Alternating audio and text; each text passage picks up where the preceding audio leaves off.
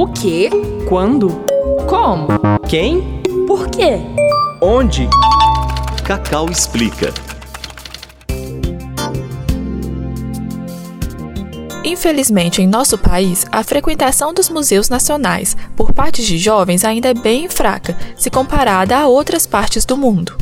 Em pesquisa, 55% dos entrevistados disseram que tiveram o primeiro ou único contato com os museus por meio da escola básica. O museólogo Carlos Augusto, coordenador de museologia do Museu das Minas e do Metal e consultor da empresa Patrimônio, vai nos dizer qual é o maior público visitante dos museus em Minas Gerais e por que ele é atraído, e como atrair os demais públicos. Cacau pergunta.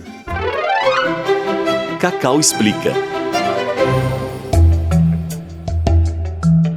Brasil possui atualmente quase 4 mil museus espalhados em todas as regiões. A grande maioria está nos estados do Sudeste e do Sul do país.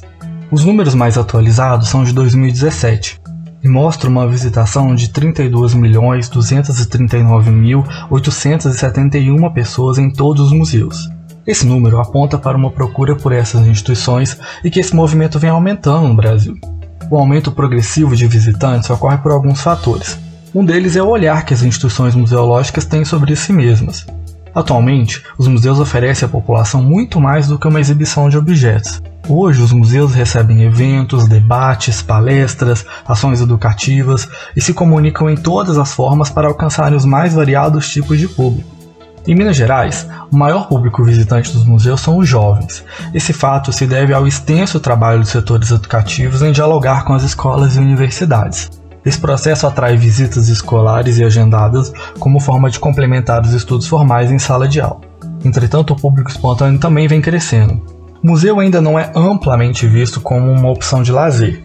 Apesar das visitações dos museus terem aumentado e a procura por espaços culturais já estarem no roteiro de férias em família e em grupos de amigos, o museu ainda é estigmatizado como um lugar chato, o formato atual de museus permite grande interação do público com as coleções, tornando a visita uma atividade prazerosa. Esse novo formato e nova linguagem ainda precisa ser conhecida pelos jovens. Muitos já visitaram os museus, principalmente para conhecer as exposições temporárias de sucesso, as chamadas blockbusters, mas esse cenário ainda não alcançou seu auge. O panorama é bastante positivo e cabe aos museus se reinventarem para atrair os olhares sempre curiosos dos jovens. Esse podcast é uma produção da Cacau, comunidade de aprendizagem em comunicação e audiovisual do UniBH. Produção e locução: Beatriz Fernandes. Trabalhos técnicos: Júnior Nikini. Cacau pergunta, Cacau explica.